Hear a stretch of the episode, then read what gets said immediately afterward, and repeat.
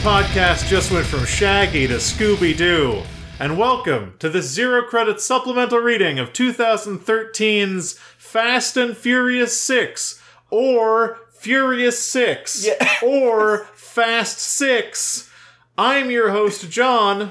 And I'm Wheelman Henry. And uh, this is part six in the They Weren't Joking series, uh, where we review, review, where we just kind of talk about, uh, in a haphazard way, every Fast and the Furious movie released since its inception. Uh, now, this movie, having come out in 2013, I feel kind of bad about what I'm about to say, but we will spoil this movie liberally because at this point, it, either you've taken a two month hiatus from the podcast, or you're with us and you're either down for spoilers or you're watching them with us. Uh, so we will talk about this movie freely with no regard to protecting you from spoilers. At this point, you have been warned, and the disclosure is complete. What a complete disclosure. And for the second disclosure of every episode we're doing, uh, each episode we're going to be drinking Corona, for it is the selected and preferred beverage of our protagonist, Dom Toretto. Dom Toretto and his whole crew. They're snapping off those, what do they call these things? Bottle caps. There you go. Have you ever played Fallout? That's where they come from. Oh, yeah, they're Ugh. snapping off these caps and sipping on that. s- Oh my god, this It's scent. really the smell. it's really the smell. Why is it so strong tonight? Hmm. it wafted all up into my navel nasal cavities during that sense. That sweet, smooth taste of Corona. I really feel like the movies are badly missing characters taking sips of Corona and then going, Jesus. I j- okay, what is wrong with it tonight? it it tastes like sour bread. It just tastes like Corona, my dude. no, it's Corona different always tonight. tastes this way. Uh, a lot of things are different tonight. Uh, so, we're talking about Fast and Furious 6, or as I alluded to in my cheeky opening, Furious 6 or Fast 6, because it is known as multiple names. The discrepancy is running so close as between the poster and the fucking title card. Yeah, I, I, I was gonna ask you, what did your title card say when you watched it? Furious 6. Mine did too. So the theatrical cut, which is the only cut, I don't think these movies have. Actually, no, there is an extended cut on the Blu-ray, but uh, the what more is in it? The- this movie runs what feels like years. yes, this movie lasts the uh, the conservative length of your time spent in a circle of hell, and uh, so the title card in all versions of the movie say Furious Six. The title of the movie, as it appears on all promotional material and its poster, is Fast and Furious 6. Its entry in uh, certain Fast and Furious, like, Box collection. box collection says Fast 6 spelled out like Fast 5. I have. so this. Never before has a movie had such an identity crisis that it, no one can say for sure what the title of the movie is. This is really. uh, I like to. At six movies in, they realize that there is no actual naming convention for these movies and they're just whatever. And at this point, they've embraced it so fully that now there's no naming convention for a single movie. Yeah, yeah. At this point, I think Fast and Furious is reminding us that movies are the most easily postmodern form of art, showing that titles don't matter and words are meaningless. and this is years before Edge of Tomorrow became Live, Die, Repeat in the DVD release for no reason. At, at the very least, there is an explanation for the live, die, repeat thing. Wasn't the book called Live, Die, Repeat? The book was called Live, Die, Repeat, I, I think. Uh, no, wait.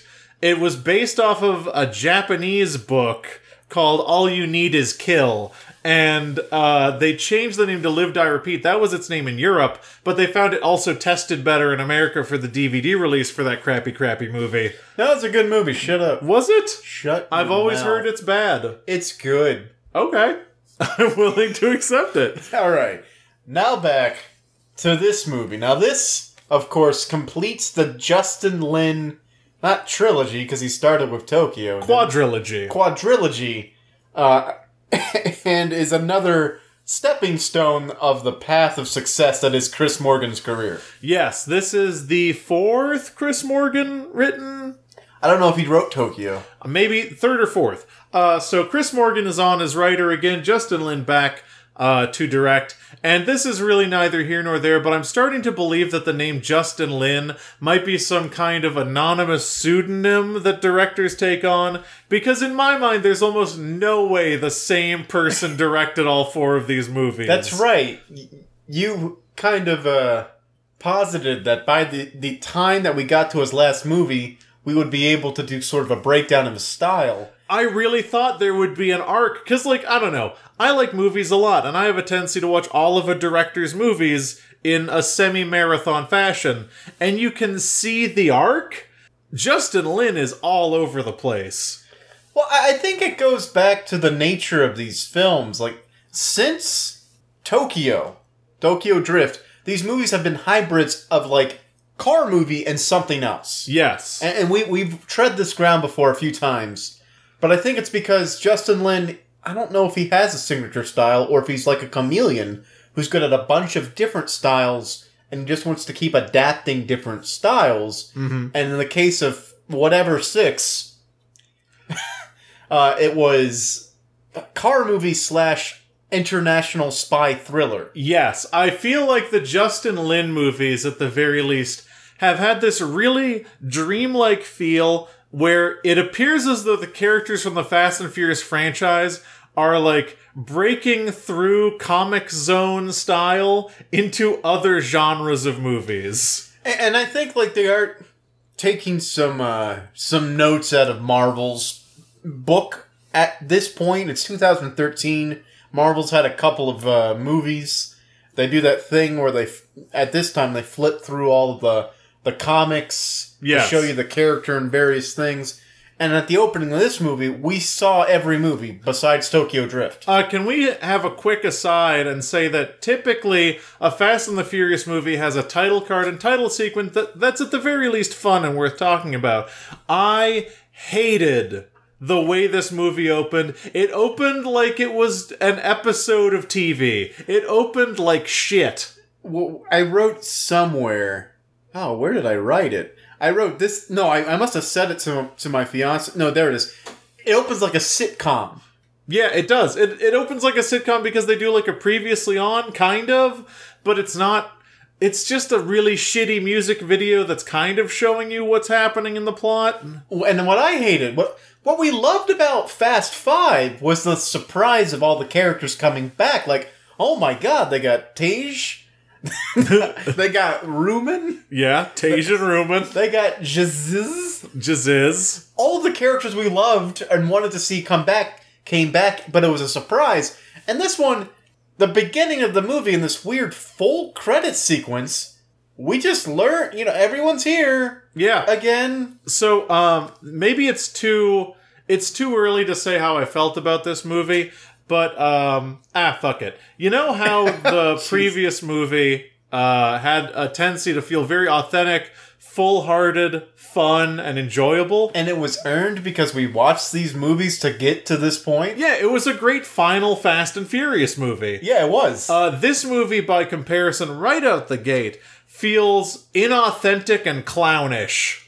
like I, there's some misdirection at the very beginning of this film because we, we start out with two cars racing in a very similar manner that we saw racing at, like at the end of the last movie so in my head i was like oh we're doing the same thing we're picking up seconds after Yeah, you're doing a Fast Five. no Mm-hmm. time skip mia's giving birth D- d- brian o'connor's becoming daddy o'connor Yep, to Jack O'Connor. to, to little o'connor And uh, now it's worth noting that that opens with Vin Diesel saying, "Once you walk through those doors, everything changes." And it's nice to see that even though you can open a movie with a character literally say, "This is the point at which everything is different," nothing can change. Nothing, and that can be it's- totally unearned. because we we ended the last movie with like a, a little teasy thing. Oh, ooh, Ooh, Letty's back. Ooh, Ava Somebody's- Mendez. Somebody's stealing cars all over Europe, and Ava Mendez is there, and Letty's back. and then for some reason we we end up in Moscow at the Rock with a new uh, like girl beat cop Yeah, Gina Carano. Gina Carano. I want to make a point and talk about Gina Carano. okay. Uh, Gina Carano was one of the first prominent faces uh, for women in mixed martial arts. She was in like Strike Force, I think, and I forget what other uh, promotion she was in. She's really skilled. Uh, she was the one of the first people to headline her match with uh, Cyborg. I forget Cyborg's first and last name was the first women's MMA match to headline an MMA event. Gina Carano's a badass. All right. Gina Carano's great. Cyborg won though, because Cyborg is literally a, It's a- monster, It's a cyborg. monster animal. that point aside, and thanks for bringing that up. Thanks for bringing a little background information to this podcast. I just say that because we won't talk about her again. Oh no, well, it won't come up. Um, it felt like The Rock was reintroducing us to the fact that there's a, another crew yes, stealing cars in Europe yeah, and that Letty's involved. yes. Why are we rehashing that? I guess because it's been two years. Uh, but I also feel like there was a weird mystery where he's like, there's only one crew that could have done this. And you kind of feel like maybe it's the fast. Okay. What are- here's the thing. At this point in the FAQ, the Fast and Furious cinematic universe, we need to be able. We have the Avengers, right?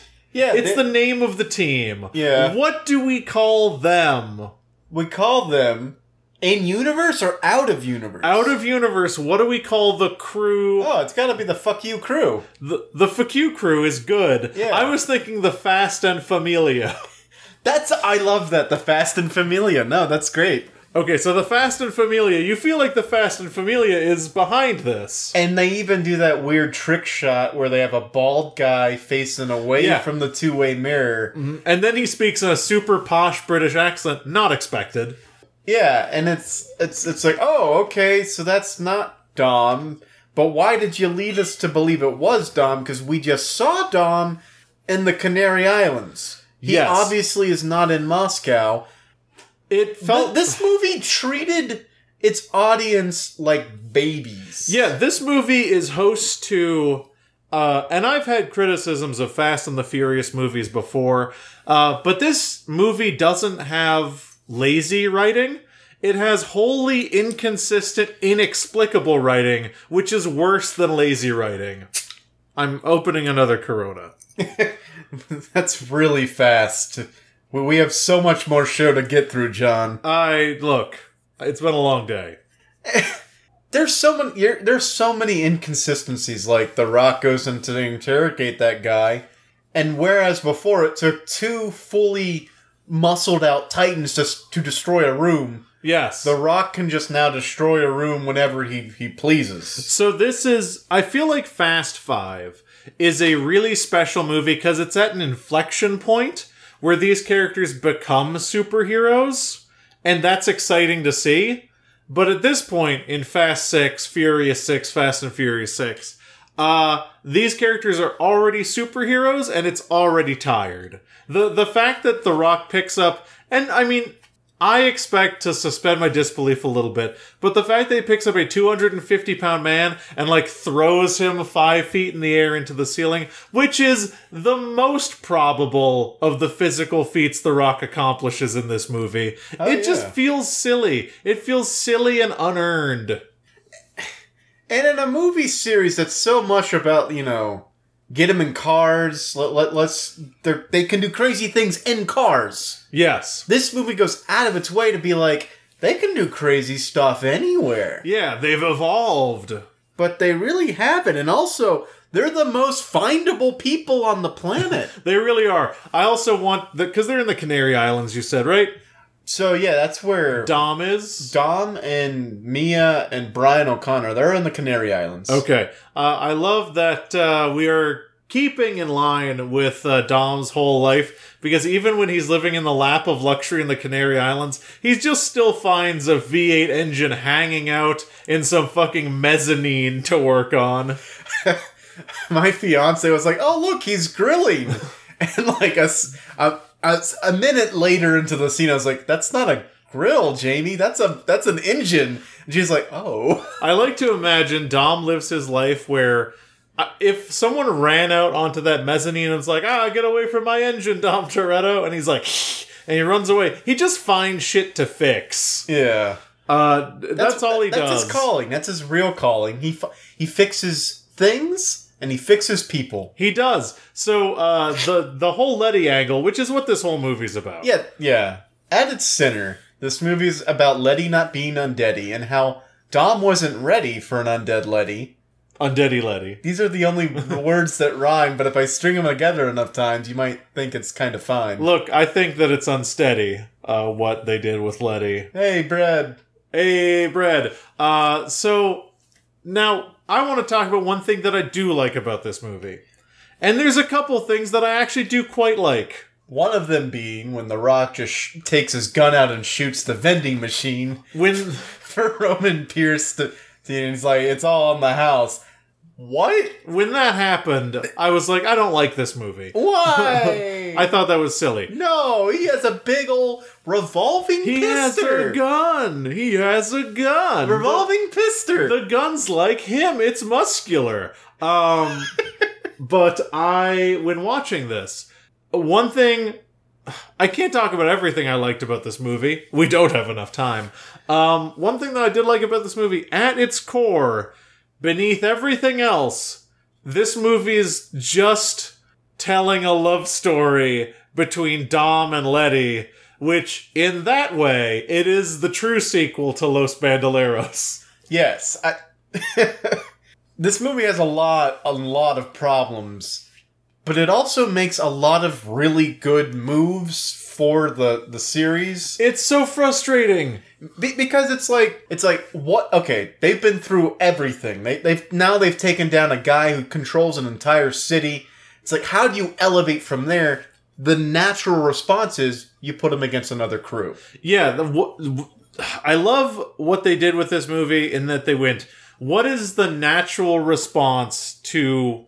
And we talked about the introduction of The Rock being a great physical foil to Vin Diesel. yeah Uh, but when they have the Fast and Familia, what is the best thing they can do but create an evil Fast and Familia? w- with a person who leads it who is the ex- not the physical foil but the philosophical foil Yes. to dom he's a person who's, who's kind of like a mechanic you, t- you just change out parts until it works no loyalty yeah. just like pure pragmatic success. Whereas Dom's code is family first. Uh, but I really like that the villain of this, played by Luke Evans, star of, I guess, The Hobbit, I don't know. Um, He was also Gaston he was Gaston. in the new live action version of Dis- I'm slowing down because I don't like the sentence. Uh, but uh, no, Luke Evans plays a character that I really like that I don't think I've seen a lot in popular culture, which is just fucking evil James Bond.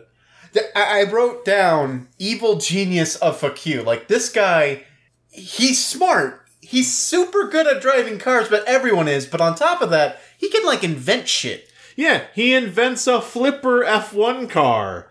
Which, also, I know that we kind of abandoned this when the stakes became raised in unbelievable brinksmanship, but new stakes. Finally, uh, Formula One is introduced to the FAQ in that he has a highly customized Formula One car. Now, th- this was a movie that uh, revealed to me just how lazy the video game devs Rockstar are. Oh. Because that ramp car uh, totally is in uh, the online version of Grand Theft Auto 5 or whatever it's called. I feel like the online version of Grand Theft Auto 5 is just Fast and the Furious, the video game. well, they've done everything now. I mean, they, they've done like Road Hogs, they've done like Born to Be Wild. Yeah. they've done every movie you can think of. They have they have Uh, Easy Rider. they have Tron now. I mean, come crying on. game. Uh, but yeah, I, I really liked the villain, even though I feel like he was generally written in a pretty bad way. Uh, but I liked what he was. I liked his crew. They all had unique personalities. One of them got shot in the neck by Gal Gadot. Yeah. A- As good as Chris Morgan is at at writing characters, and uh, he is very good. Like we do like the characters that we see. He he, he struggles with the villain, and I feel like this Luke Evans character, whose name I will never remember, Shaw. Shaw, is the best villain he's delivered thus far. Yes, it is a shame. I was actually thinking about this in HEB while I was buying these Coronas. If Fast Five had this villain, Fast Five would be a better movie. Yeah. Like, if you took the good element of this movie, which is the villain and the dynamic, and you put it into Fast Five, which was just kind of an extension of Fast and Furious slash Too Fast, which there's just a drug guy. Yeah. Uh, if you had if you had put that in there, that would have been mwah, perfect movie. Uh, but Luke Evans is good. I like the fact that the movie is essentially a glorified love story uh, between Ludacris and Roman Pierce. Um, Yeah. It's they took the good banter that the Dominicans had and they gave it to L- Ludacris and Tyrese. okay, here's a legitimate thing. What? I feel like they had intended to keep the Dominican characters in this movie, but they cut them probably because they didn't test well or asked for too much money. I feel like they actually gave some of their lines to Tej and Ludacris because at the end when they're grilling and Ludacris is grilling, uh Roman Pierce is like, "You're not going to burn it again, are you?" It's like burning things on a barbecue was the Dominicans thing. That is you're you're I absolutely feel like they right. cut them out and gave them some of their banter. I think they did. That is a shame. Funny, funny, trivial fact about that one scene uh, when Tyrese calls out to The Rock. I'm just for going on character names, and The Rock responds, you know, something about that big old forehead, Yeah. completely improvised by The Rock, and that spit take, absolutely genuine. I uh I feel like here's now it it can't be that this is the case. These movies aren't shot in chronological order cuz almost no movie is. But I feel like a lot of the character choices, particularly between uh Hobbs, Tej and Roman, I feel like that comes out of improvisation because I know that both uh, Ludacris and Tyrese have a tendency to improvise their lines. And I feel like uh, Ludacris made that forehead joke, then they're like, write it into the script, write bigger and worse versions of it. And that like actually kind of became a thing. And that forehead thing, one of the things I enjoyed most about this movie. It's a reoccurring joke throughout the movie. Apparently, it took people years to realize that Tyrese Gibbons' character has a big forehead. I uh man. Okay. So His name's Roman. Roman Pierce. So this movie, it's hard to talk about. There's there's so much happening. this movie is unwieldy in the extreme in that it's genuinely hard for me to remember what the actual plot is The plot's all over the place. It's like, you know, Hobbs recruits the the, the Fast and Familia to take down this other crew who's putting together three components to create a blackout device a midnight cube whatever they call it and it's worth billions Wait, I wrote it down, but I'll never find it. But it was like a midnight device or nightmare poker that that can take a country down for 24 hours. yes Which is a ridiculous conceit uh, and this movie plays fast and loose with technology in a way that Fast Five did not, and I feel like these movies are always for the worse when they make up technology. s yeah, I mean, I I feel like if Justin Lin approached this movie with any sort of like nostalgia for the original Fast and Furious or Too Fast, Too Furious, they saw the the weird remote control car gun Yeah, those weird harpoons. from Too Fast, Too Furious. It's the same thing. It's the exact same thing, and it only occurs once, and then it's completely forgotten. it's gone forever. Now, I mean, it's really nice to know that a magnetic thing that you stick to a car's hood can somehow communicate with the the closed circuit computer chip in there to somehow control the steering. Dumb. It's really dumb.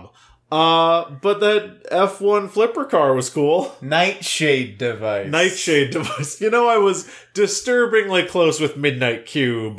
Yeah. This this it feels like this movie wanted to accomplish so much. Like it wanted to be so much bigger than all the movies that came before it.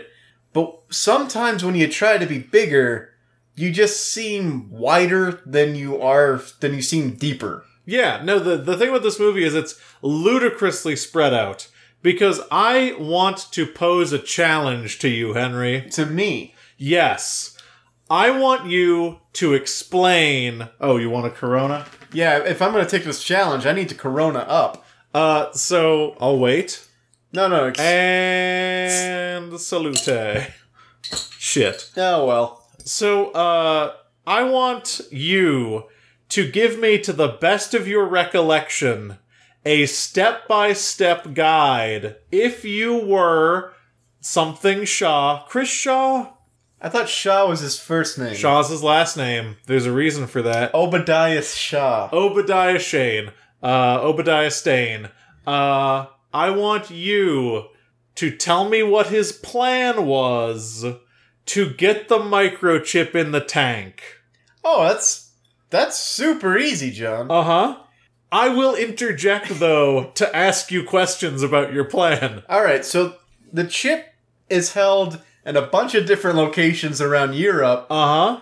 but for some reason they it's revealed to the, everyone that they're going to go to Spain. Uh huh. And so Now, you're going to Spain.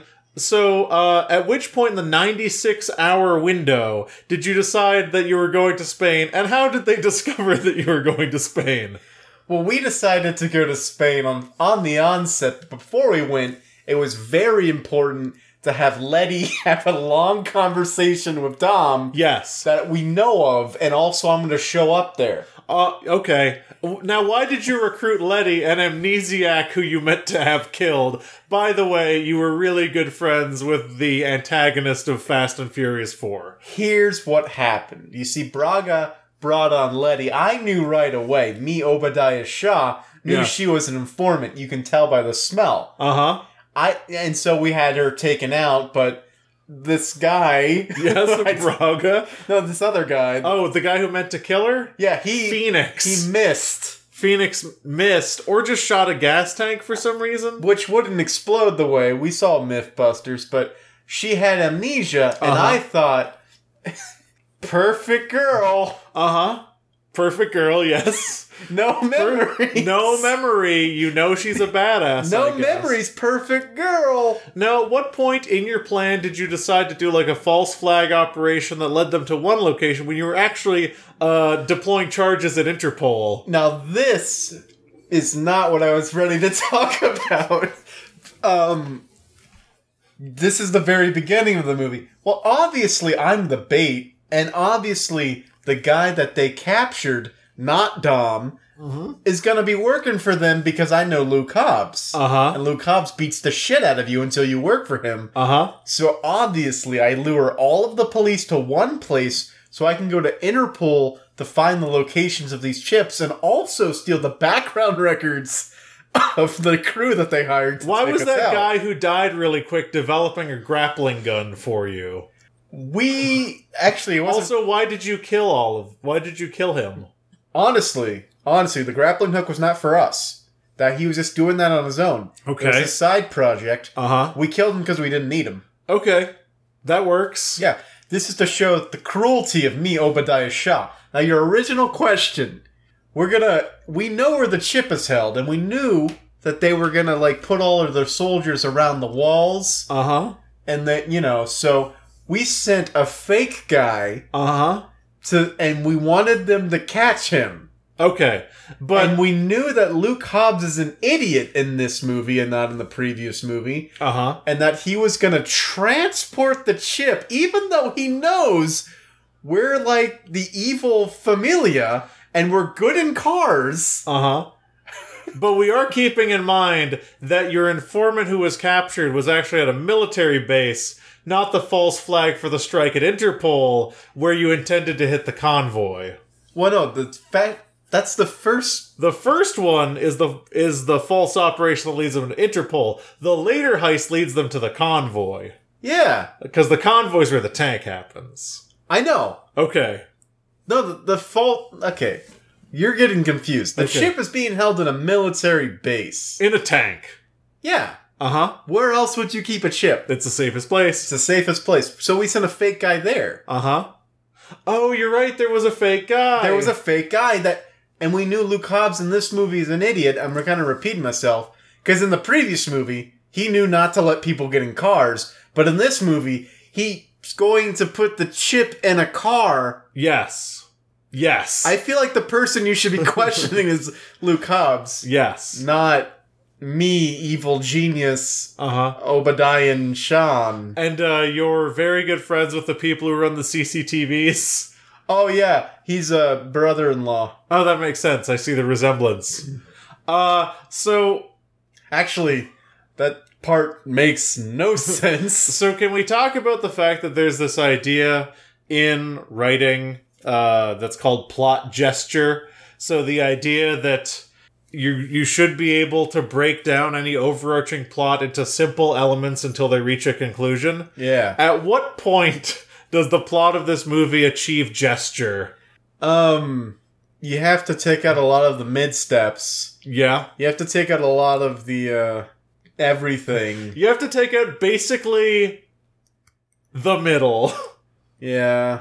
Because if the movie was he wants to steal a chip, and then the middle was the deception operation where he intended the guy to get caught so he could hit the convoy, perfect plot. I have one major question about all of this. They're in London for 90% of the movie. Yes. How London, where we get what we want. How, yeah.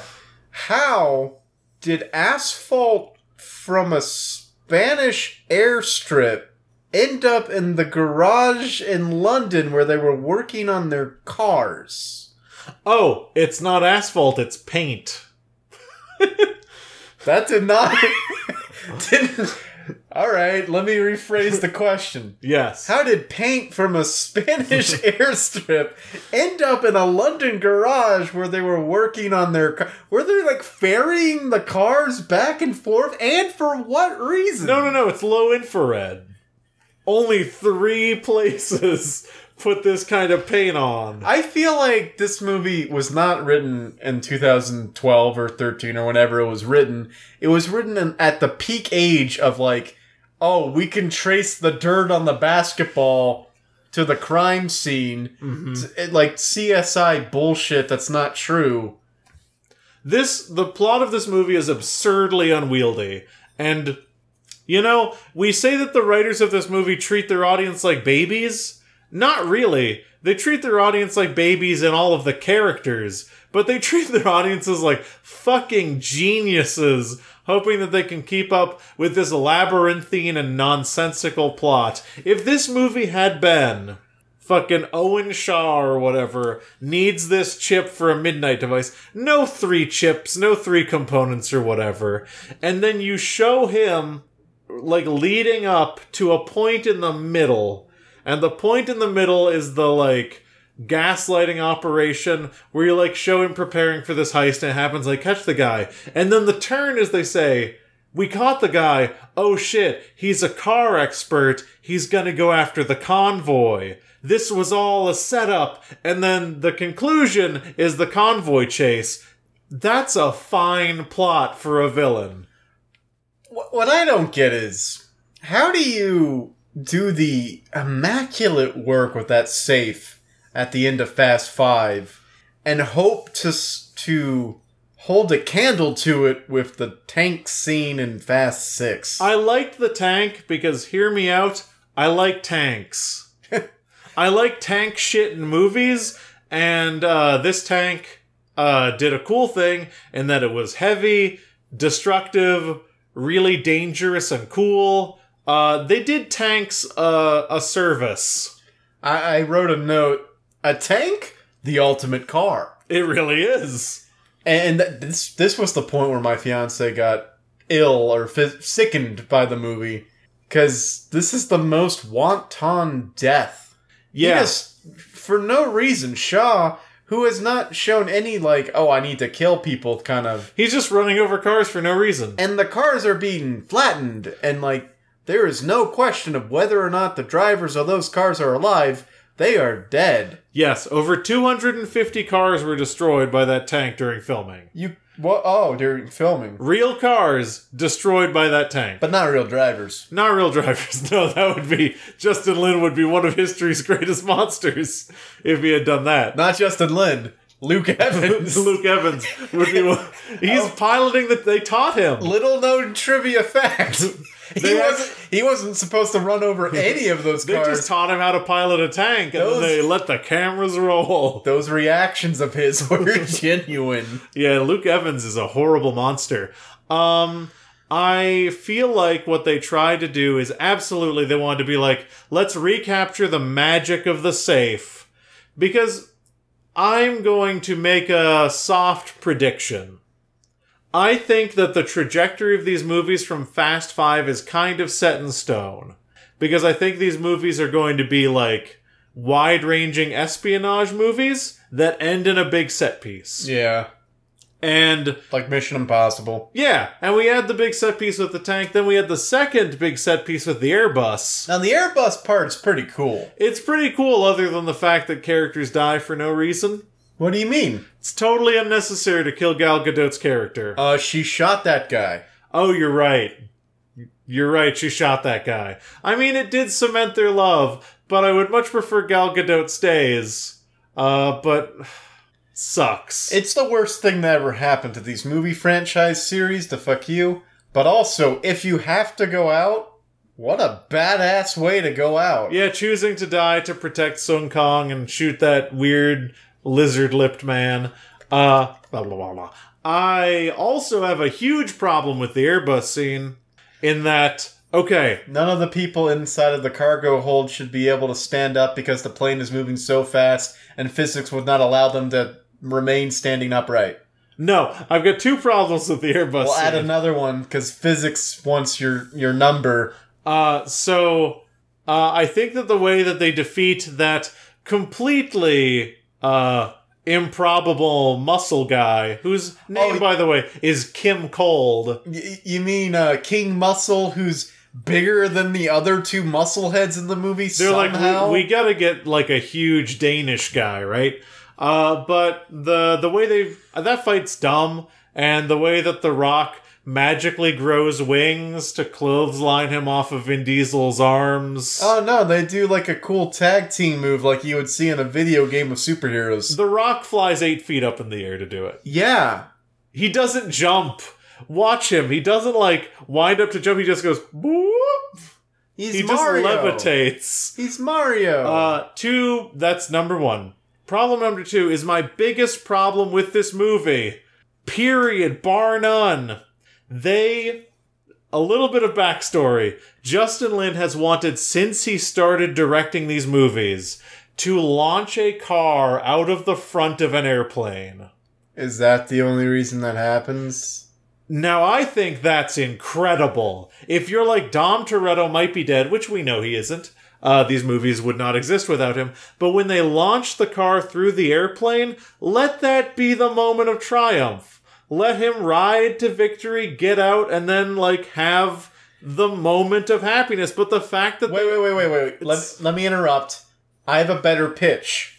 What if the car launches out of the front of the airplane and then it tumbles a bunch back into the fire and you don't know whether or not Dom is alive or dead and you, instead of having characters run to go help him, he has to limp through dangerous carcinogenic smoke holding like all of his body parts as he limps toward his friends. I I just think it's it's a classic shitty writing move to have a character have a moment of triumph and be like, "Oh, let's let's milk that again. Let's let's hit the adrenaline again and say, what if he didn't make it?" It's like, "You did it once."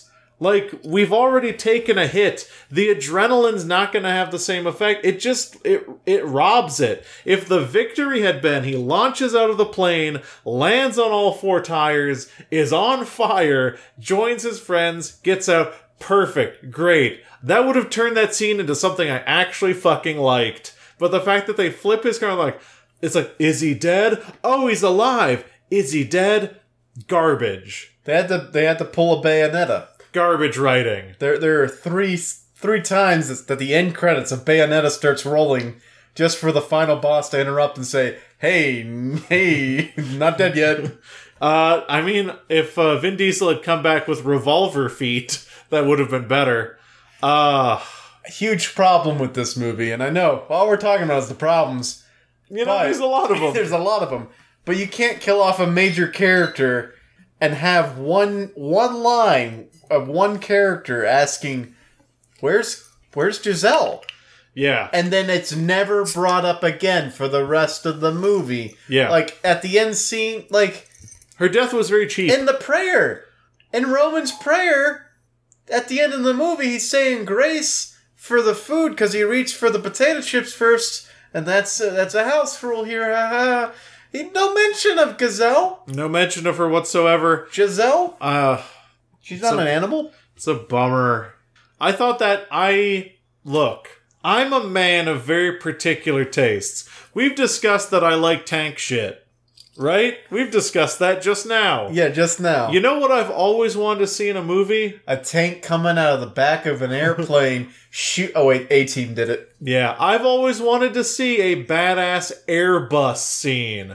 Airbuses are cool. They're just like and when an Airbus showed up, I was like, this is the best. And the Airbus scene was okay. They could have done so much more with that Airbus.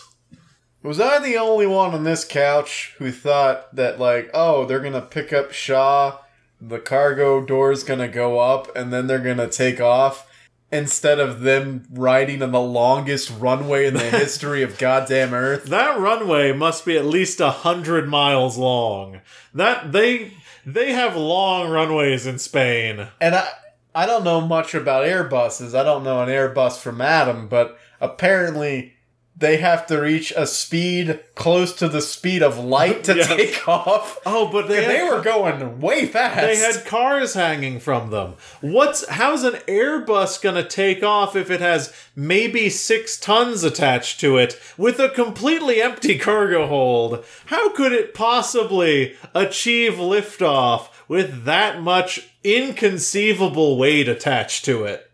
Dumb. You know what we haven't even talked about? the dumbest fucking thing about this movie. Let me guess. Okay? Let me guess. Feel Give free. me three guesses. Okay. Guess number one, and this is the, the I don't even actually need the other guesses. Nas fueled grappling hooks. No, I love that. Oh no. No, I love that. It was a dumb joke, and I Oh, loved it. No. It was a dumb joke, and I Oh, loved give it. me. Can I have a recess? you have Your two more Honor? guesses. Can I have a recess? I need a recess. Um, mm, bringing Braga back. Bringing Braga back was dumb. I'll give you that. This is something that is c- central to the plot of this movie. Happens like three quarters of the way in, and like robs it of dramatic weight, in my opinion.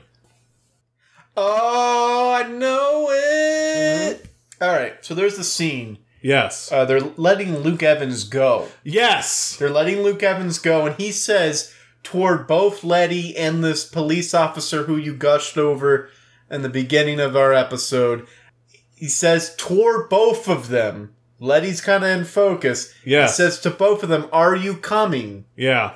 And the police officer, not Letty, says, Sure, I wouldn't miss it, revealing that she was a double agent the whole time. Whole time. Oh, Was that it? That is. It's part of that whole scene. The whole thing where Luke Evans is captured and then he's like, I got your family. And then they just let him. It's fucking dumb. Yeah, like this wasn't a clever thing like, oh, was getting captured part of your plan? No, this was just, oh, you like family, so I went after your family, and now Yeah. that I have your family, I'm gonna skedaddle. That British guy who was like, we don't, we don't let, we don't negotiate over one under, life. under no circumstances. If I was a fucking commander in the SAS or whatever that dude was, even if I had a gun to my head, I'd be like, I'm not letting a horrifying criminal go. in that moment, that British commander is the most American person in the room Yeah. because he's like, we don't negotiate with terrorists. Yeah, it's like th- I understand this is awful. We are in no circumstances letting this dude go who has all of the pieces to assemble a device that could kill millions. That's unbelievable. Also, the the turn with Gina Carano turning evil, dumb. Want to backtrack a little bit. The fight with Michelle Rodriguez and Gina Carano, extremely good. They did almost all of that themselves. That was good. I think the only thing about that fight that they did not do themselves is when they go down the stairwell. Well, I, I guess I know I'm all over the place, but when I watched this movie, I was drunk and angry, and I don't remember exactly what the plot is. it's okay. Please consult your notes. I'm consulting my notes. I'm like, because this is a hybrid spy thriller, I guess they felt the need to do a lot of fist fights. But one fight in particular highlights that they don't know how to fight. And it's the fight but Han and Ludacris. Han and Ludic. It's not Oh, Ludacris, sorry. Han It's and, Han and Roman. Han and Roman are fighting this one, like, one henchman, and they can't do anything to him, because you gotta remember, they're street racers. so the uh, yes, the guy who plays the martial artist of that group. Yeah. I do not know his for real name, but he plays Jaka in The Raid, which is Oh. a fantastic movie. I didn't realize he was from the raid. And he is a phenomenal martial artist. And uh, the way he fights and the way his fights are choreographed, amazing. And they try to like make Han and Roman look like they know how to fight. This dude just clowns them. That's a good fight. Yeah, it's it's a good fight from the perspective of showing, hey, uh, by the way, these are street racers. And These they, people don't know how to fight a hand murderer. yeah, like he's doing classic, like using momentum against them, like not even not throwing punches, but like taking their energy. Yeah. He doesn't really go after them. He just reacts to what they do. Yeah, he he is a, a phenomenally gifted dude who just beats the shit out of them, and I appreciate that. That's the end of their interaction with him. I don't know what happens to that guy. He dies in the tank, I'm guessing. Oh yeah, that makes sense. That would make a lot of sense. He was like driving it. oh, or- can we talk about the tank thing for a second?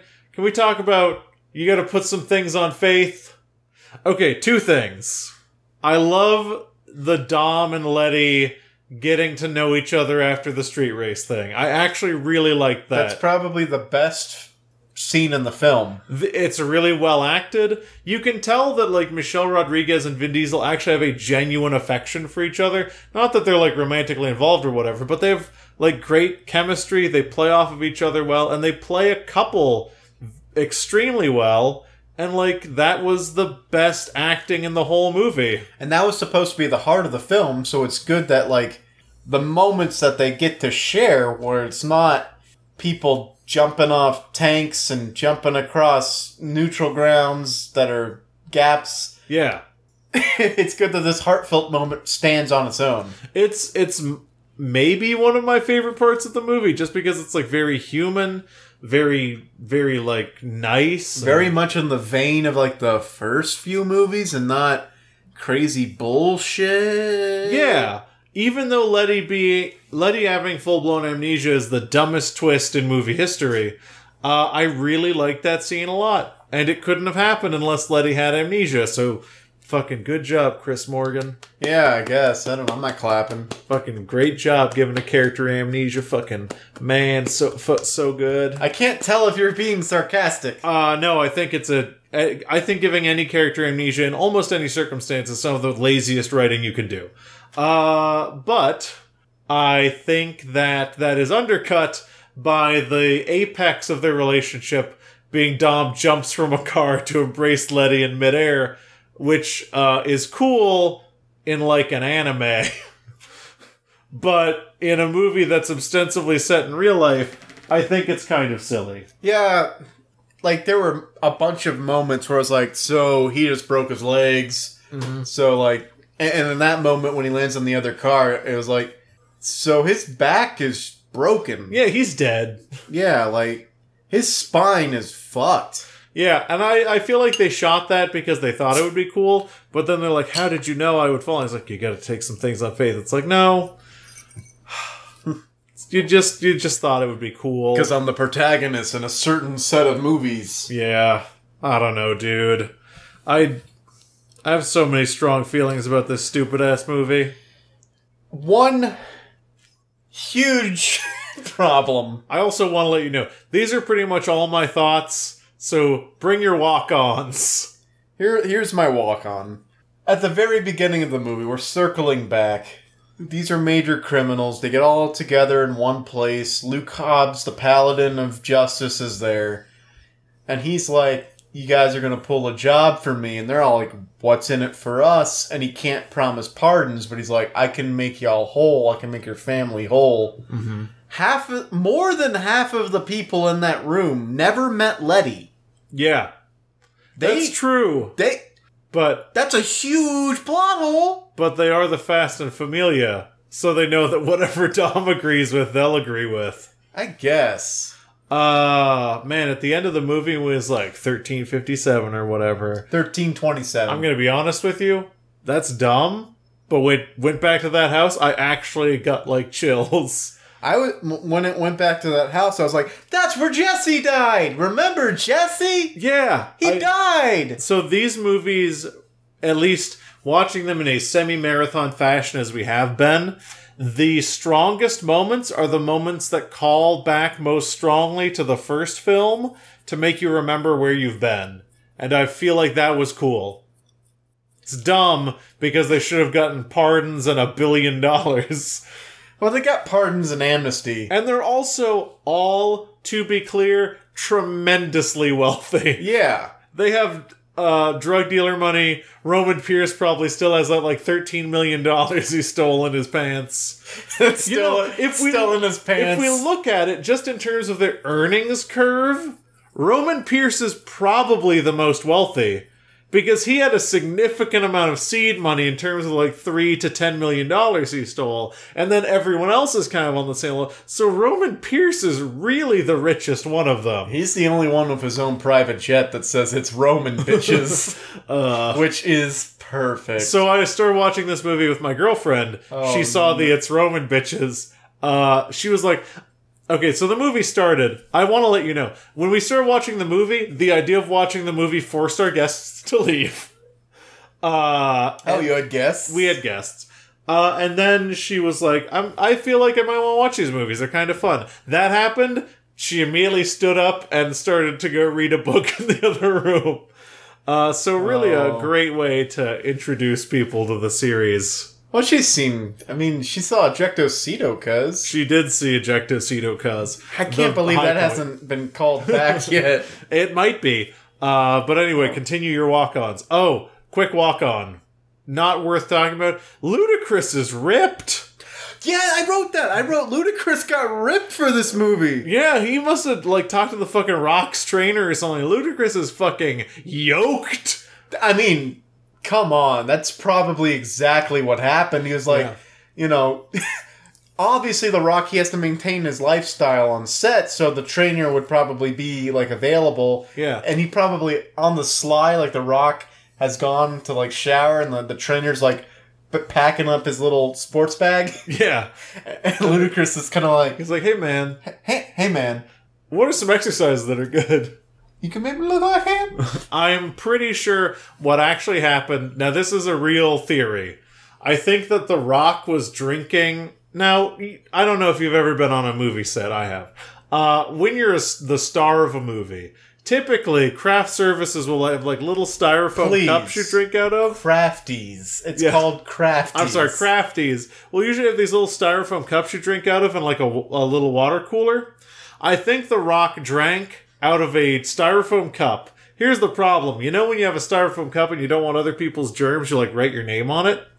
Both Ludacris and The Rock did the Cardinals sin. They didn't write their name on their cup and they both filled it up and took a drink. Ludacris came up and accidentally took a drink of what The Rock was drinking out of and immediately grew more muscular. You know, that's probably the most plausible thing. he caught he caught the juice.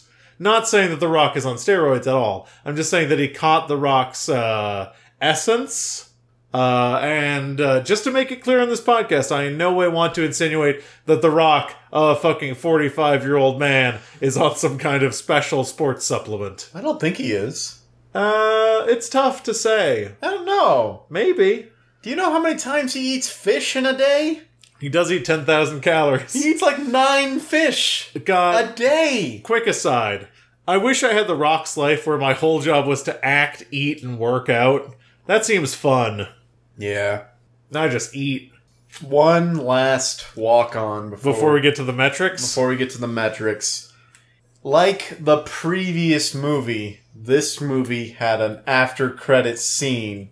And when I saw and correctly identified that it was the chase scene from Tokyo Drift, I exclaimed in the most excited voice I could, Han's gonna live! yup. Absolutely. I thought they had found a way to retcon it so that you know maybe because Te- Tej and Roman Look, if had s- told him like, "Hey, if you ever need us, we got your back," and I'm like, "They're gonna be there. They're gonna pull him out." if Han is if Letty is any if Letty is any If Letty's any Slant line. indication, indication, the car would explode and then you just see Han thrown and then Han has amnesia.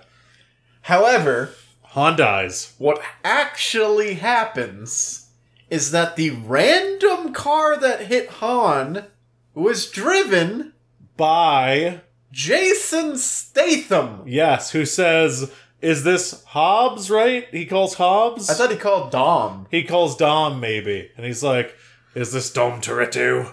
You'll know me by my trail of dead. Look at your trail and weep, for I am Jason Statham. Uh, yeah, so I guess he's gonna be a character. Uh, so this series is just becoming the Expendables. But but what happened in that How did he get the Letty necklace? that brief those brief moments? I was elated. I was ecstatic. I was the happiest little boy in the candy store, and then the candy store turned into hell. into Jason Statham. Jason Statham Uh, took a gun out, shot all the candy, and said, "Did you know me? You gotta know me soon." I I'm Jason Statham. I feel like maybe it's effective for what it did because it filled you with hope and gave you despair, and maybe that's supposed to be the downer after credit scene. uh, How can you do a downer? I don't know. Apparently they did. But uh, I'm not excited about Jason. I like Jason Statham. I'm not excited about him being in it.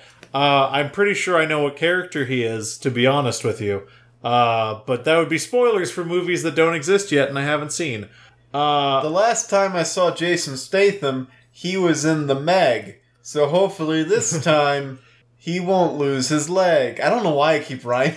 I uh, I like Jason Statham. That didn't- after you- credit sequence, when I felt like Han was gonna live, I had what I'd like to call and henceforth trademark Fast Five feelings because I felt the hope of the character that I love continuing to exist, which is what Fast Five was all about.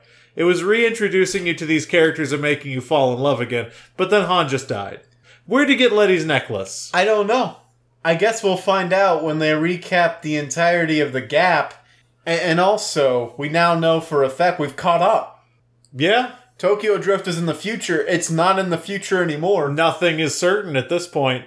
The only Nothing thing, is the certain. only, the only points of reference in the future in the fuck you were Han's death, Yeah, and now we're caught up. So it's anybody's game. it's anybody's game at this point. I just, It was. I a feel bummer. like it's a war crime. okay. We are in a time of war. You know, just like The car war. I'm going to spoil other things now. Just like in that brief moment in Game of Thrones when you think Joffrey's going to send Ned to the wall, hmm and then it didn't happen. That's the same thing. Yeah, you And love. it's, it need no, I hate it. It needs to be illegal. I was just saying, you love Han as much as you love Ned Stark. Yeah, At this point, kind of actually pretty much. they're both. They look. They're. They're both principled. I was about to say they both have their principles. They both they live by a certain code. They've both lost. They You both know, lost. Experience loss. They both have wolves. One actual wolves. One street racers. Well, yeah, yeah. Like you know, Sean Boswell is like a little wolf pup, and then Yeah. like all the other people around Han and Tokyo are like dire wolves. Surrounded by betrayers. Yeah, That's all the same. they all get their throats slit. Uh, they do right at the end. Uh, so I feel like we could move into the metrics. I'm just so. s I It's- can't. I it's can't. fucked up. It's fucked up because whereas the last after credit scene filled me with such tremendous hope, this one just made me feel like when you for two movies straight you obfuscate the future with han and he's like we'll get to Tokyo eventually, and like maybe we'll go to Tokyo. We're always talking about Tokyo. To this movie where they start out, they're in Tokyo. They are actually. Yeah. They got to Tokyo. There's no reason to go back to Tokyo. Yep. I don't know if they're in Tokyo though. Uh, I thought it was Tokyo. Just because the text didn't look like Japanese to me. They might have been in another I might have country. just assumed uh because but everything was neon. Oh, Blade Runner, robots in disguise. Holy shit! Blade Runner is about robots in disguise! Why has no one ever said Blade Runner robots in disguise before? That's exactly what it is! I can't handle you right now. Let's get in the metrics. I got really excited. Let's get in the metrics. So, first of all, the coronameter. the chronometer as The coronameter at this movie, believe it or not, because no matter how drunk and mad I was when I watched this movie, I sure did pause it for every corona. This movie is at an all time high. I thought so because look, there's one toward the very beginning, Yes. and then there's a long drought. So there's one corona at the beginning, and what I want to do is walk you through so far the movies we've seen Fast and Furious 1, between 12 to 13 coronas, let's say 12 to make the math easy. Fast and Fu- Too Fast and Furious, none. Tokyo Drift, none. Fast and Furious, there was corona. Fuck, how many coronas were there? Uh, you're the one who's keeping track of the numbers. I think it was six. okay. Six. I believe you. And then Fast Five, no Coronas. They drank Brahmas.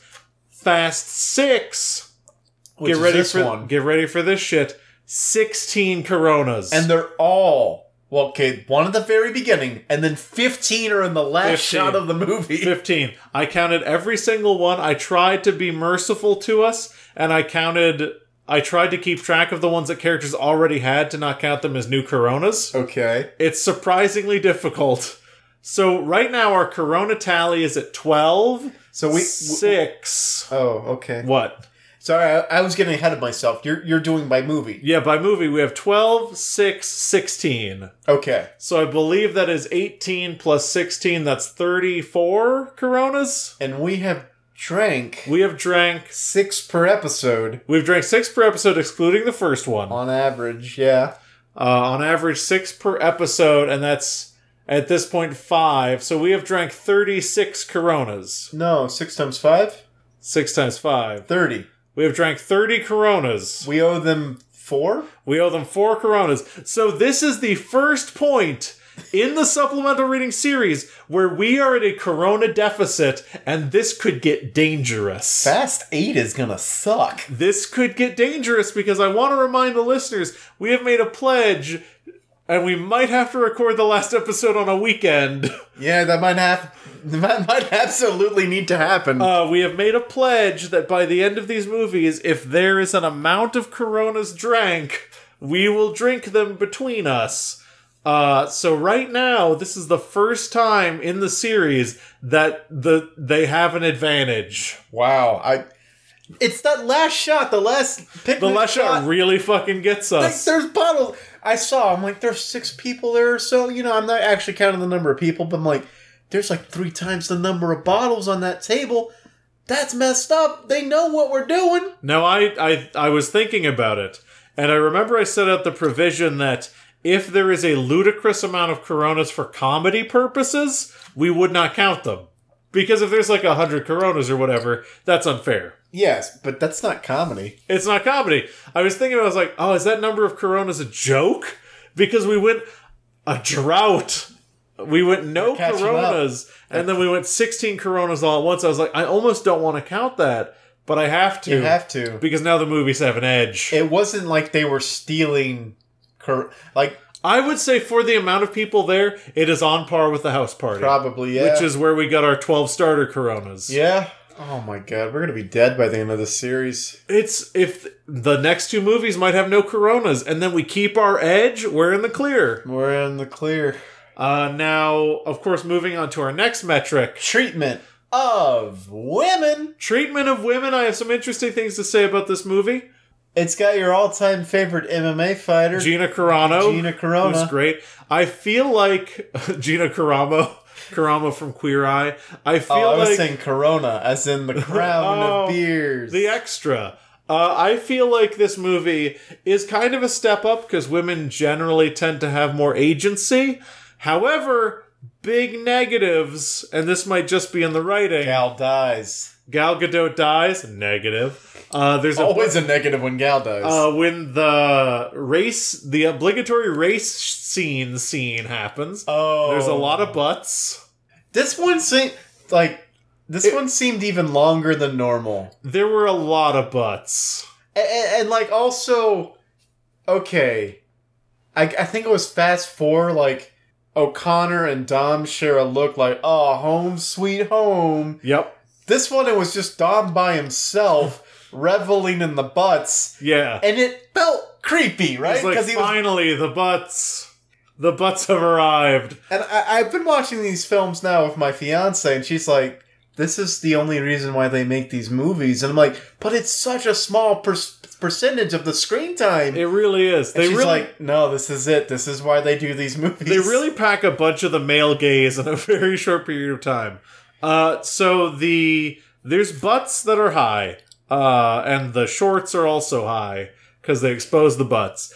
Uh, so f- when Gina Carano is helping The Rock, he says the line "that ass and brain." Yeah, I know. I I know. He said that ass and brains, and I was like, "What?" You're the like that doesn't fuck? s- for a character who I loved because you were written for Tommy Lee Jones. That sure is way worse writing than you had in the last movie. Like in the last movie, he takes Elsa Pataki's character Elena Yes, and like elevates her to like equaldom basically you know like you're a beat cop you're motivated i'm gonna trust you because you seem like the type that's gonna like help me get the bad guys yes. i don't care that you're a woman and this one he's like that ass and brains completely different attitude towards women but I almost feel as though that I'm almost on the fence with that. I hate that line. It makes my skin crawl. But the fact that he says that ass and brains keep that up and I'll be out of a job. What I think he's saying is that he is treasured for his ass and his brains, So- thus so- equalizing he's them. equalizing yeah. it did seem a little tongue-in-cheek but there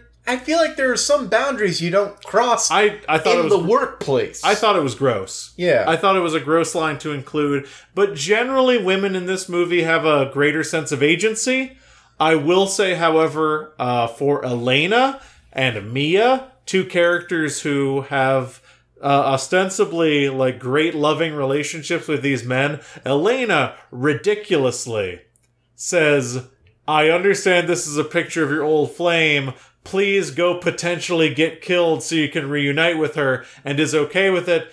And then Mia, who just had a fucking child Yeah, that- with Brian O'Connor, says, No, please go almost get killed so your Corona buddy can get back with his old flame. Th- there was a moment when they get Mia back and they're both in a car and they're they're continuing to go after the plane. I was like, "No, O'Connor, you got your wife, you got the mother of your children back.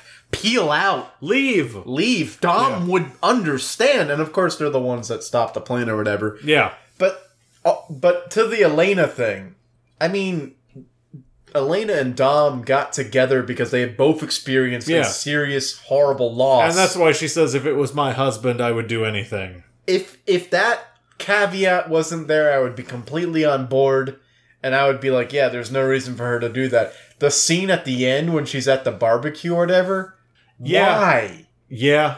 That's complete like that's completely written by by a man. Yeah. Where the woman's gonna be like, yeah, I'm gonna come and say goodbye to this guy who chose his old flame over me. Yeah. No, that's You wouldn't show up. that's that's cut all ties. You know, Yeah, you're like, It- it's I get it. understood that now you, you just don't talk to each other You're anymore. like, I get it. Leave me a hundred million dollars in the Canary Islands and we're good. Yeah, Because I'm still a criminal. exactly. It'd be like, so you guys moved here, right? So that that uh Cabo, that, that, that beautiful house in Yeah. the Canary Islands, that's mine. little beachfront property over there, Yeah. I'm gonna. That that's me. That's got Elena's name, Casa Elena. That V8 engine on the mezzanine is mine. she should show up and see what just be like, here's my forwarding address, and it's just the same address that uh, as the beach house. Yeah. And he'd like, he'd be like, I don't understand. I thought we, we sold it, and she's like, no. You got your girl back. I got the house. I'm a fugitive in my home country. Yeah. Peace. I'm not going back to I'm gonna Rio. go find some canary guy who can do something with these minions that you've Yeah. left everywhere. Uh, they, they're, they're all over the place. Crankshafts. Oh. Uh, so, treatment of women, I'm going to say, with the last movie, uh, did we even go over treatment of women? oh no, we, did. We have every time. We have every time. Uh, so, I say the last movie went from capital P problematic to lowercase p problematic. Yet that the last movie did that. Yeah. Uh, I so feel, this movie, I feel like this movie goes from lowercase p problematic to questionable. I'm not sure. I see. Here's There, I I checked the credits. I don't think anyone is listed as hot girls. well, that's good. That's that's a So, definite so for improvement. me, drop the P. It's problematic. problematic. It's not quite acceptable, but it's not not po- not. It's, It's not. still problematic. yeah, still problematic. Uh, so now we get into the most contentious It's what everyone listens list for. of them all. Everyone, everyone's like, you know, why do you guys even waste all this time? Just You could be a BuzzFeed article, and I tell those people, shut up. Just start with the list. So I'm going to go first, if you don't mind. I know that kind of goes against tradition, uh, but I'm actually going to give mine first. and uh, you've had a tradition. And I've had a whole week to think about it. Now I know that, like every week, I say that I'm going to make mine as good as yours. Uh, and you know, a good writer improves. And I believe last time was John's good, Good car car list. list. John's good car list. John's good car list has improved. I think there's going to be a lot more zing, a lot more buzz, and I'm actually looking to boost my brand a considerable amount with this new name. all right. Okay, so this is my tier list of all the Fast and Furious movies that we have watched so far that I would like to call John's Great Car. Wow. Wow. You sleeked it down. Yeah, the only three words. It's easy. It's easy to get off the car, And but you it- also gave it a little tune up. yeah, it went from from good, good to- to, great. Oh my gosh. Yeah, so cut the list, up the good, and I don't see any negatives about this, and I don't see how it could be confused for me talking about anything else. Here we go. Uh, so here we go with John's great car. Uh, so number one with a crankshaft, Fast Five. yeah. I still believe Fast Five is the best movie, and goddamn, we've got two movies left. I j- really think it's not gonna leave that spot because I fe- Fast Five is really good. It'll it would take a lot. And then number two, uh, number two is pretty interesting because I did a lot of thinking, a lot of retooling on the list. Uh, so I think that number two has got to be Too Fast, Too Furious. Really? Uh, so Oh my God, they I'm gonna crash go- a car Into a into a yacht. a yacht. Into a excuse me. yacht. I- I'm- And I've oh recontextualized that, and my that movie is a God. classist Recontextualized masterpiece. classic ma- Now, number three, it might surprise you, uh, is actually a little film yeah. called Uh, oh man oh los bandoleros really? Number Wait. three is Los Bandos. no number three is the fast and the furious Oh, okay. uh, because i've realized the importance of it now the fast and the furious leads into these movies and it's a it's a great thing and then we have los bandoleros and then we have fast and furious All right. wait That's the fourth one. okay fast god Tokyo- we've seen so fucking many of Tokyo these Drift. tokyo no i like tokyo drift more than fast and furious You gotta start over, oh brother. shit i i usually Fast five. I usually write these down at work. Fast, Fast Five, Five, Too, Too Fast, Fast, Too Too Furious, Furious. The Fast and the Furious, Los Bandoleros, Tokyo Drift, Fast and Furious, Pre sequel.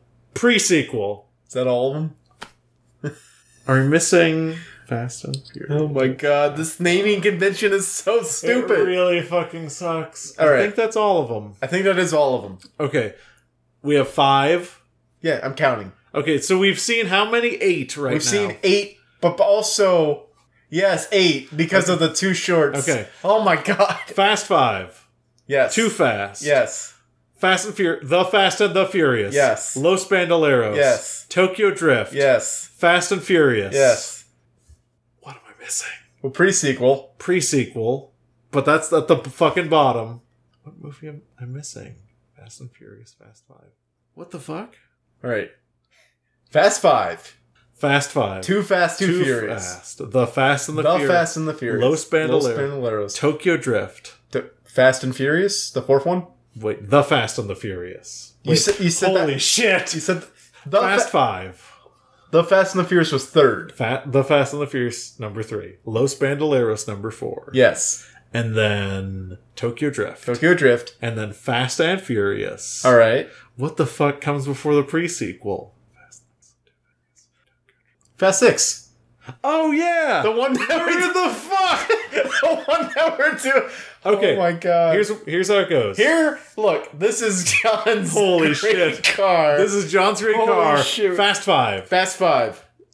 Too, Fast, Too Furious. The Fast and the Furious. Los Bandoleros. Tokyo Drift. Fast Six. Fast and Furious. The turbocharged prelude to Too Fast Too Furious. Ooh, we got there, folks. Okay, so just to be clear, I hate Fast and Furious. I hate that movie. Yeah. And it is slightly worse than Fast 6, which I had a lot of problems with. All right. Oh my gosh. Man, I'm wow, glad that was we went really through- hard. Well, yeah, because we're both three Coronas in, was and really we're trying hard. to remember all of the movies and a series that isn't one through goddamn It's six. very hard. Anyway, I, I hear Oh. that I hear that you've revamped the title of yours a little bit. now, I, this one get, might get a little personal. Okay. I did revamp the list. Mm-hmm. Of course, Is this like an Eminem surprise album diss track? personal? Kamikaze is coming here Uh, to this kamikaze. to Yeah. this tier list name. This is Henry's Fast and Loose. A fucking maintenance person came into my house and stepped on the goddamn cable to my microphone and broke both the cable and the USB port to my computer, and I'm very, very mad about it. Okay. That's it. Okay. That's the name of the li- tier That's a list. pretty good Plus, list. you got personal. Yeah, no, I understand. Diss track to that dude. Yeah, f- uh, fucking got his name. He signed Oh, a piece no. of goddamn paper. Editing that out. Number one, we agree on. It- Finally. It is Fast Five. That is that is the that's like the crown jewel of these movies. now, as we've discussed, every time we agree, we- we must shake hands. Oh, okay. Fast five. Okay. I fast keep five, coughing good. when I talk. I Fast apologize. five, good. Number two, for me, because it represents where we began and where we will one day go. The Dirt Yes. is the Fast and the Furious. Yes, and also we did return. We did return at the end of this movie Well, yeah, to the house where Jesse got to murdered. the dirt house. murdered in front of that house. He did. Number three. Yes. What's on your phone? Oh, nothing. Very important things on your phone. Number three. Remember how many times I checked my phone during your tier list? Number three. Number three is probably I- we might agree again. I'm raising up Los Bandoleros. That wasn't your Los number three. Bandoleros is four for me. So Too bad. No I'm handshake. raising up Los Bandoleros because it's about more than the movies. Yeah, It's about Letty and it's about Dom and it's, it's, about also their chemistry. And it's also about the gasoline problems in the Dominican Republic. yeah, understandable. Yeah. You had the guts to do what I couldn't, which is put Los Bla- Bandoleros at three. Yeah. And that might change. I forget what I say week to week. I Okay. drink a lot. Yeah, it's true. That's just a fact. Number four is Tokyo Drift Okay, because I love Japan that's fair. and I feel like Japan needs a break. you love anime. I hate Sean Boswell. I hope he never comes back. Yeah, But I love Japan. Number five is probably Fast and Furious. Fast and Furious. That's Are the we- fourth movie. Are we in agreement there? I don't No, remember. Los, Los Bandoleros. Nope, we're not. We're not. We're only gonna agree on one. It doesn't matter. I don't need to explain my choices. I just need to list the rest of the list. Yes, three Number more. six is You got the current movie. probably the current movie. Okay, number six. We agree. Yeah, number six is the current movie. Cause that movie sucked. It's got a lot of problems. I want to like Luke Evans as the villain, and he's probably the best villain we've gotten so far. But he's in a bad movie. He's in a bad movie. The writing for him was bad. There's no reason for him to be gleefully destructive and malevolent when he's in the tank. That Yeah. comes out of nowhere. He was supposed he's a pragmatist. He's a great villain, but written thin. yeah. He's the most active villain we've had so far, but Yeah. still, yeah. Number 7 Oh, you've only got two left. I know how this is going to go. Do you? I do.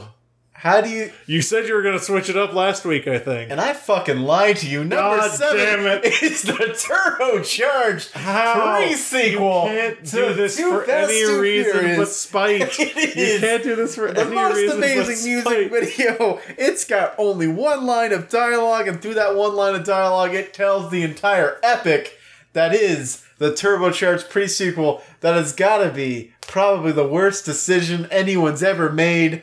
And I lied again. oh, Because at number eight, it's the worst decision anyone's ever made. Too fast, too furious. Who would make this movie? Why is why is Tyrese, Brian O'Connor with weird curls and blonde hair, crashing into a yacht like that's supposed to impress me?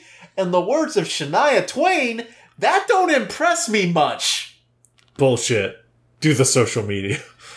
Now, normally we talk about who we want to come back, Oh yeah, we should. but Here's the problem. here's the thing. oh, everyone's come back and people have started to die so now we're going to do a fun morose horribly morbid segment who we john want to die? who do you want to die next so yeah who do you want to die Uh, who do I want to die? Uh, well, Owen Shaw's dead. He fell out of that airplane. yeah Oh boy, uh, characters that I genuinely don't like. you know who hasn't come back who deserves to die carter Carter Verone? yeah Uh, Just the next movie opens with him choking on some food and dying in prison. yeah That'd be okay. you know we didn't get letty beating him up so he can choke and die Uh, characters that I want to die. Um, every member of Luke Evans's crew just dying. Braga dies from the wounds sustained that they censored from him being stabbed by Brian. what Um, about brian's partner whose nose got rebroken should he die oh yeah, he died from his injuries. he died from his injuries He died from his injuries. broken nose straight to the brain Straight to the brain, even to the head. Um, who else do I want to die? This is a dumb segment. It really It's is. not real. Uh, who do you want to die? I just need three. Well, I, I helped with yours. Oh, you're right. Teamwork. yeah, clap. That was a high five noise. It was a high five noise. And Uh, now I think. And now it's time for the social media For because the these final- episodes are getting increasingly in length. Yeah, probably. Final verdict. Fast six. Skip it. Yeah. I mean, the tough thing about these movies is they're not really a skip list. If you care about the story, you kind of regrettably have to watch all of them. Skip but it. unless you're doing it for a podcast, skip it. Skip it. And now we'll get into social media because I like delaying things as long as possible, Do it. and I'm not mentally equipped to handle this. That's fine. And if you're not mentally ha- equipped to handle anything in life, you can contact us through via social medias. You can get at us at twitter.com at ZCPCWHJ. And John, that stands for. That stands for Zippy Croom Fat Cars with Heavy Jets. Heavy Jets indeed. Oh man, I'm gonna hit the nos so hard, but you never hit it early. You always hit it after the other person hits it. It's the only way to win. And if you've got racing tips that take a long time to describe, you can send us an email at zero credits is a podcast at gmail.com. Send us your emails, send us your Gmails, but don't send us snail mail. We ain't got no P.O. box. Oh, we we could do that. We could have people. We're also on Facebook. Uh, search Zero Credits Podcast on the Facebook search bar, or we'll delete it. We also have on iTunes because we're on iTunes, and that's where you should rate us and subscribe to us so we can get those numbers up and we can get on the charts and finally take down Mark Maron once and for all. He's never even talked about these movies. He has never he has never talked about all eight of these movies. Vote with your stars, folks. Vote with your stars. And last but not least, tell a friend, tell your wife, save your life, because word of the mouth is the only way that you can survive and we can survive in this time where survival is of the fittest. Uh, so from everyone here at the Zero Credits Zoom Zoom Go Fast Garage, we want to wish you a happy week. I gotta find a quote. Oh, I An gotta ass find and a podcast. You're know you've come a long way from stealing DVD players.